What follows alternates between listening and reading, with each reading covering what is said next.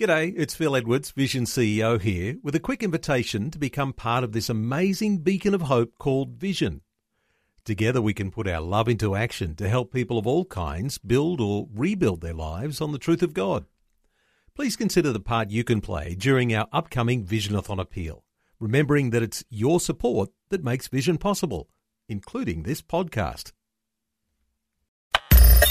Audio on demand from Vision Christian Media. God is different. He is very different. You cannot compare him with anyone or anything. He's holy. He's wholly different. And that is why different is good. In fact, God said that He wants everyone of His children, everyone who belong to His Son Jesus Christ, to be different, just like He is different. That's Dr. Michael Youssef, and you're listening to Leading the Way. He's currently in a series examining how God reveals himself through the Bible called God Talk. He'll begin today's message in just a moment. But first, a quick challenge to join others around the world in a powerful prayer campaign. Hello, friends. Throughout our nation's history, it has often been in the darkest times that God brought unprecedented revival. However, the means God uses for bringing about revival are almost always the same commitment to prayer and uncompromising preaching of the gospel. For this reason, this month, I am launching a prayer movement called Awake America, and I want to challenge you to pray for God to bring a spiritual awakening to our nation starting with your city, your campus, and your neighborhood to encourage your friends and your family and your church groups to unite together in prayer. Revival starts with you and me, so I hope you'll join me. Learn more about Awake Australia and ways you can stand with brothers and sisters in prayer when you visit ltw.org or by calling 1300 133 589. That's ltw.org and 1300 133 589. Now, Dr. Michael Youssef drawing you to the holiness of God. Perhaps one of the most difficult experiences that a parent has or feels is when they see their child being taunted for being different. Some parents understand what I'm talking about.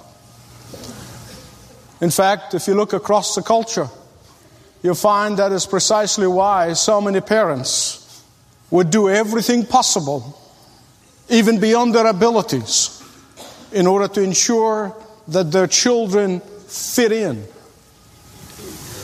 Parents would fork out large amounts of money to buy clothes that make their kids not stand out so they look like the others. Many parents will buy expensive, trendy clothes or whatever it takes in order that their kids would not feel being left out. Some this is positive, some is not. Many parents will go to any length to ensure that their child is in the in crowd. Sadly, we have bought into the lie that says different is bad, that different is unhealthy, that different is psychologically damaging, that different is undesirable. And so we see teenagers and young adults conform to the peer pressure. And we see parents going along instead of training their children to stand up and stand out and to stand against the current of culture. So, what do we do in this great country? We thank God every single day that we are free and that we live in a free country. But in reality, we are enslaved to conformity. We are enslaved to fads and fashions. We are enslaved to what others think of us. We are terrified to be different. Pray tell me, What kind of freedom is this? One of the biggest lies that Satan sold to us, both parents and children alike, is that different is bad. And yet, different is the name of God. Different is one of the attributes of God. Different is what distinguishes God from His creation. Different is what God wants everyone who belongs to His Son, Jesus Christ, to be and to live and to declare to the whole world. Perhaps if there is not another term for being Christian would be different. That's what God wants. That's what God desires because He is different. He wants us to be different. I'm sure by now some of you probably asking, well, where does Michael get different from the attributes of God? I told you that the sovereignty of God is the hub around which all the other attributes of God revolve. Whether it be His grace and mercy, His love. Without His sovereign control, His love could not be perfect. It could be altered and affected. And His love is not, it's unconditional. And very close to the sovereignty of God very tied in to the rule of God is the holiness of God. Okay, you may say, well, I understand the holiness, but where do you get different? You see, the Greek word for holy is the word hagios. And the very root of the word hagios, the Greek word, means different. Yes, it can mean being set aside. Yes, it can mean being set apart. Yes, it means being transcended or transformed. But above all else, it means that God is different. He is very different. You cannot compare him with anyone or anything. You cannot parallel him with anyone or anything. You cannot place him side by side with anyone or anything. He is totally different. He's holy. He's wholly different. And that is why different is good. In fact, God said that He wants everyone of His children, everyone who belonged to His Son Jesus Christ, to be different, just like He is different. Listen to what 1 Thessalonians 4 3 says. This is the will of God for you. Do you want to know what the will of God is? Here's what the Apostle Paul said Your sanctification, your holiness. If I paraphrase it my own translation, will be like this For this is the will of God for you, you being different. Different from what? Different from the immoral people. Different from the immorality of the world. Different from the secular world is seem to be heading. Because the rest of the verse, in fact, gives it to you. The rest of the verse said, we must abstain from immorality. God's holiness means that God is different. Different from what? Different from humanity. But what does it mean? For God being different from humanity. I want you to listen very carefully. It means that He is different in His purity, that He is different in His righteousness, that He is different in his inability to look upon sin. He is different, unlike us, he could never wink at sin. Unlike us, he could never ignore sin. Unlike us, he could never condone sin. He has an inability not to judge sin. He has to judge it. And that's precisely why the world is so enraged about the difference of God, about the holiness of God. Why? Because you see, they want a God who's like them. They want a God whom they can manipulate.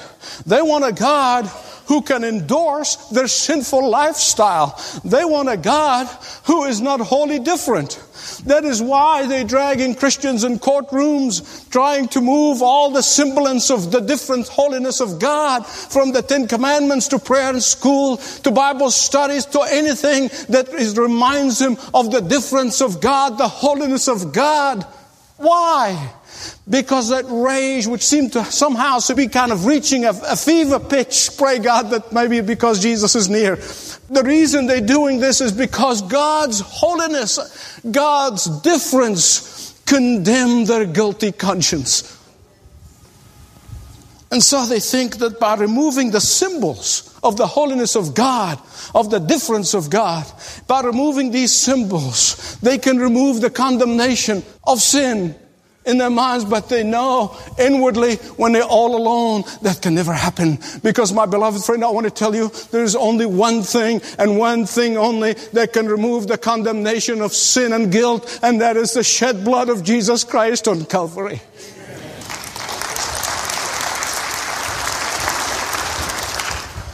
When you and I obey the will of God in our lives, we become different. Not that you have to try to be different, not that you have to work hard at being different, you will be different. When you are walking in obedience to the will of God in your life, you will be different. You don't have to try. And make no mistake about it, different is not always popular. Sure enough, some people are going to look at you and see that you're different that you have peace in the midst of trouble, that you have joy in the midst of difficult circumstances, and they say, I want that. I want to see that. I want to know more about that. But there will be others who would say, I want nothing to do with that. There are others who will condemn you. There are others who will taunt you. There are others who will hate you because of your difference, your holiness. How does this work in life? Well, listen to what I'm going to tell you. When you are conforming to the will of God in your life, you will choose not to live in sexual impurity and immorality of any form. And thus you are an imitator of your Heavenly Father. You are different. When you are conforming to the will of God in your life, you'll choose to forgive the one who hated you and despised you you are imitating your Heavenly Father. You are different. When you choose not to allow anger and bitterness to corrode your soul and instead reach out in love, you are an imitator of your Heavenly Father. You're different. When you choose not to speak ill of others or gossip or backbite, you are an imitator of your Heavenly Father. You are different. When you choose to hold no grudges against others, you are an imitator of your Heavenly Father. You are different. When you choose to submit to spiritual authority and not rebel against spiritual discipline in your life, you are an imitator of your Heavenly, and you will be different. When you choose to give sacrificially to the gospel work, not the crumbs that fall off your table, but sacrificially, you are an imitator of your Heavenly Father who gave everything for your sake, and you will be different. My friend, this different is far from being bad. This different is good. This different is God honoring. And it causes the blessing of God to come upon your life. But you see, you will never be able to do any of these things if you have lost the vision of the holiness of God, the difference of God. I promise you 99.99% of the times when you fall into a temptation is because you have lost a vision of the holiness of God. I promise you when you rationalize sin in your life, 99.9% of the time is because you have lost your vision of the holiness of God. And that you are conforming not to his image of His Son, but to the image of the world. Think about it. Think about it. I think if there is major problem in the churches in America today is that we have lost the vision of the holiness of God. I think Isaiah, like the average Christian, probably was satisfied with his spiritual life. I am fine. And then God took him into his very presence. Like very few people since then, like Ezekiel and John the Revelator and the Apostle Paul, they were given a glimpse of the glory of God, a vision of the holiness of God. And when he comes and he sees the holiness of God, the Holy Trinity, he can only fall on his face and he says, I am undone. Please stand with me to those words of Isaiah's vision in chapter 6, verses 1 to 8. I am so thankful that the Word of God has been preserved for us to know about this rare and awesome picture that we cannot see here on earth. Because you can look around and, and the glory of God is hidden. It's hidden in the political life, it's hidden in schools, it's hidden. But the eyes of faith can see the glory of God. This is a rare glimpse for us to see what is happening in heaven, even right now not only with the angels, but all those who have gone before us in that church above. Before the holiness of God, what do you see? You see, even angels are awestruck at the awesomeness of God. Angels are bowing down and worshiping God. Angels are ready to serve the living God. Angels in modesty feel unworthy to stand before his throne. Angels who have not been tainted by human sin stand in holy fear and reverence of the holiness of God. What an incredible picture. Visualize it with me. And you know, here we are today, we judge preachers and teachers on the basis of their skills and their communication, how slick they are, well, the use of technology or not, or this or the other thing, not on the basis whether they are lifting the holiness of God. Today we judge preachers and teachers on the basis of their slickness, not on the basis of their sanctification. Today you hear preachers and teachers when they talk about intimacy with God, they talk not about the awesomeness of God that will literally strike us on our faces if ever manifested, but they talk as if God is your little pal down the street. You just come up to him in the morning and said, What's up, God? And God says, What's up, Bill? And then you sit down and you chat with him. Listen to me. Because God loves us, and because He invites us, and because He welcomes us, and because He cares for us, and He gives us the honor of coming to His presence, it does not mean that we treat Him as if He's our pal down the road. Amen.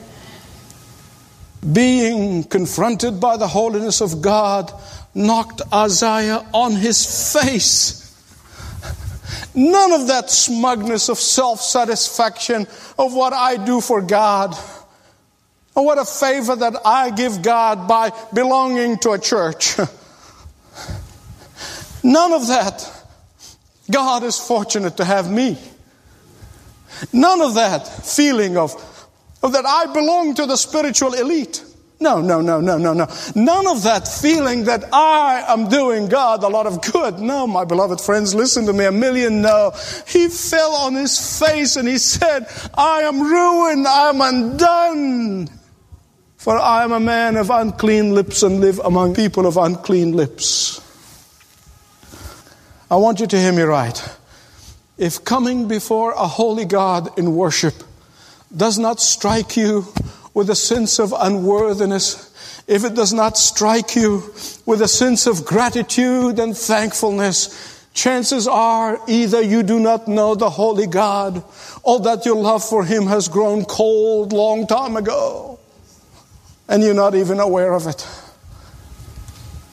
Please, Lord, give us a glimpse of your holiness. In fact, it was Isaiah's brokenness before God that later qualified him not only for forgiveness, not only by recognizing his uncleanliness, that God sent an angel with fire and touched his lips. And thus he became commissioned to speak for God. But he couldn't speak for God before that, even if he thought he might be speaking for God. Beloved, I tell you, the problem with so many of us today is that we have come to lose sight of the majesty and the glory of God. We really have.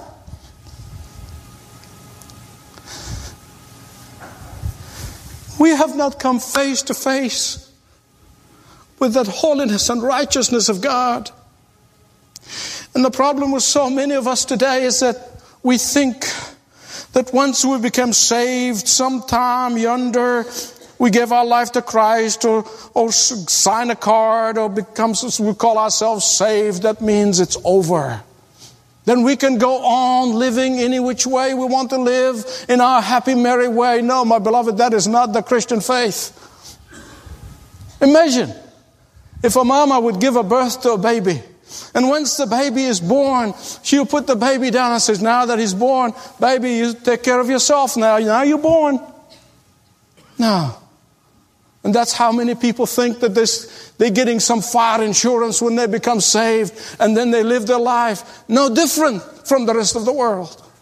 But that's not the will of God. The will of God is your sanctification. The will of God is you're different. I'm going to share this with you for a reason, from personal experience. If you're a child of God and you're not living differently and you're not walking in holiness and in sanctification, I want to tell you sooner or later you're going to experience a disaster in your life. And I say that not with glee, but from personal experience. God is going to confront you at some point of your life. Why don't you do it now? D.L. Moody once said about the Christian who thinks that he or she is saved and, and therefore they don't have to live a holy, sanctified life, lives in sin and rationalizes it for himself or herself. D.L. Moody said, Those who are not conforming to the likeness of Jesus Christ in their life, he said, it's like a bottle that is sealed. And there it is sitting at the foot of Niagara Falls. Not a drop of the mighty volume of water will ever get inside. What is the conclusion that you and I should take today? Listen to me. I'm getting ready to close. Ask yourself the question Are you a sealed bottle? Are you a sealed bottle? Bobbing up and down in the flood of God's grace, but no grace going inside of you. Are you so afraid of being wholly different that you have been going through all of the religious motions, all the religious rituals, all the religious lingo, all of the religious acts, but you're sealed like a bottle? Has your sin and your lack of holiness sealed you so much so that the grace of God is not able to penetrate and flow through your life. Ask yourself the question. And all my prayer, my prayer that we comprehend the holiness of God and that you would come to Him. Not with smugness, no, no, no, no, no.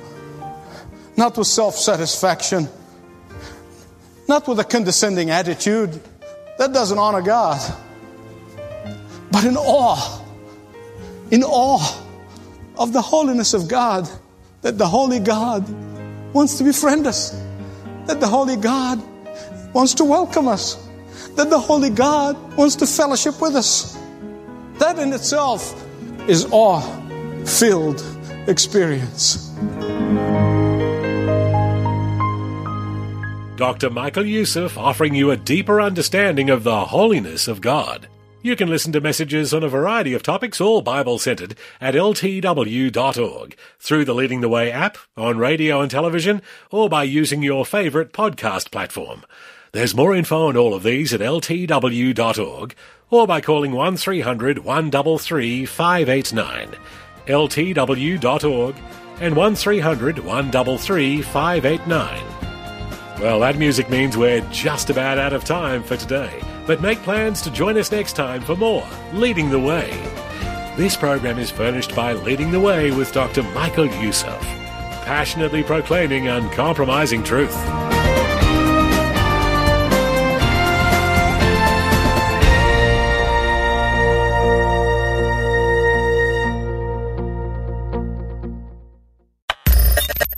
Thanks for taking time to listen to this audio on demand from Vision Christian Media.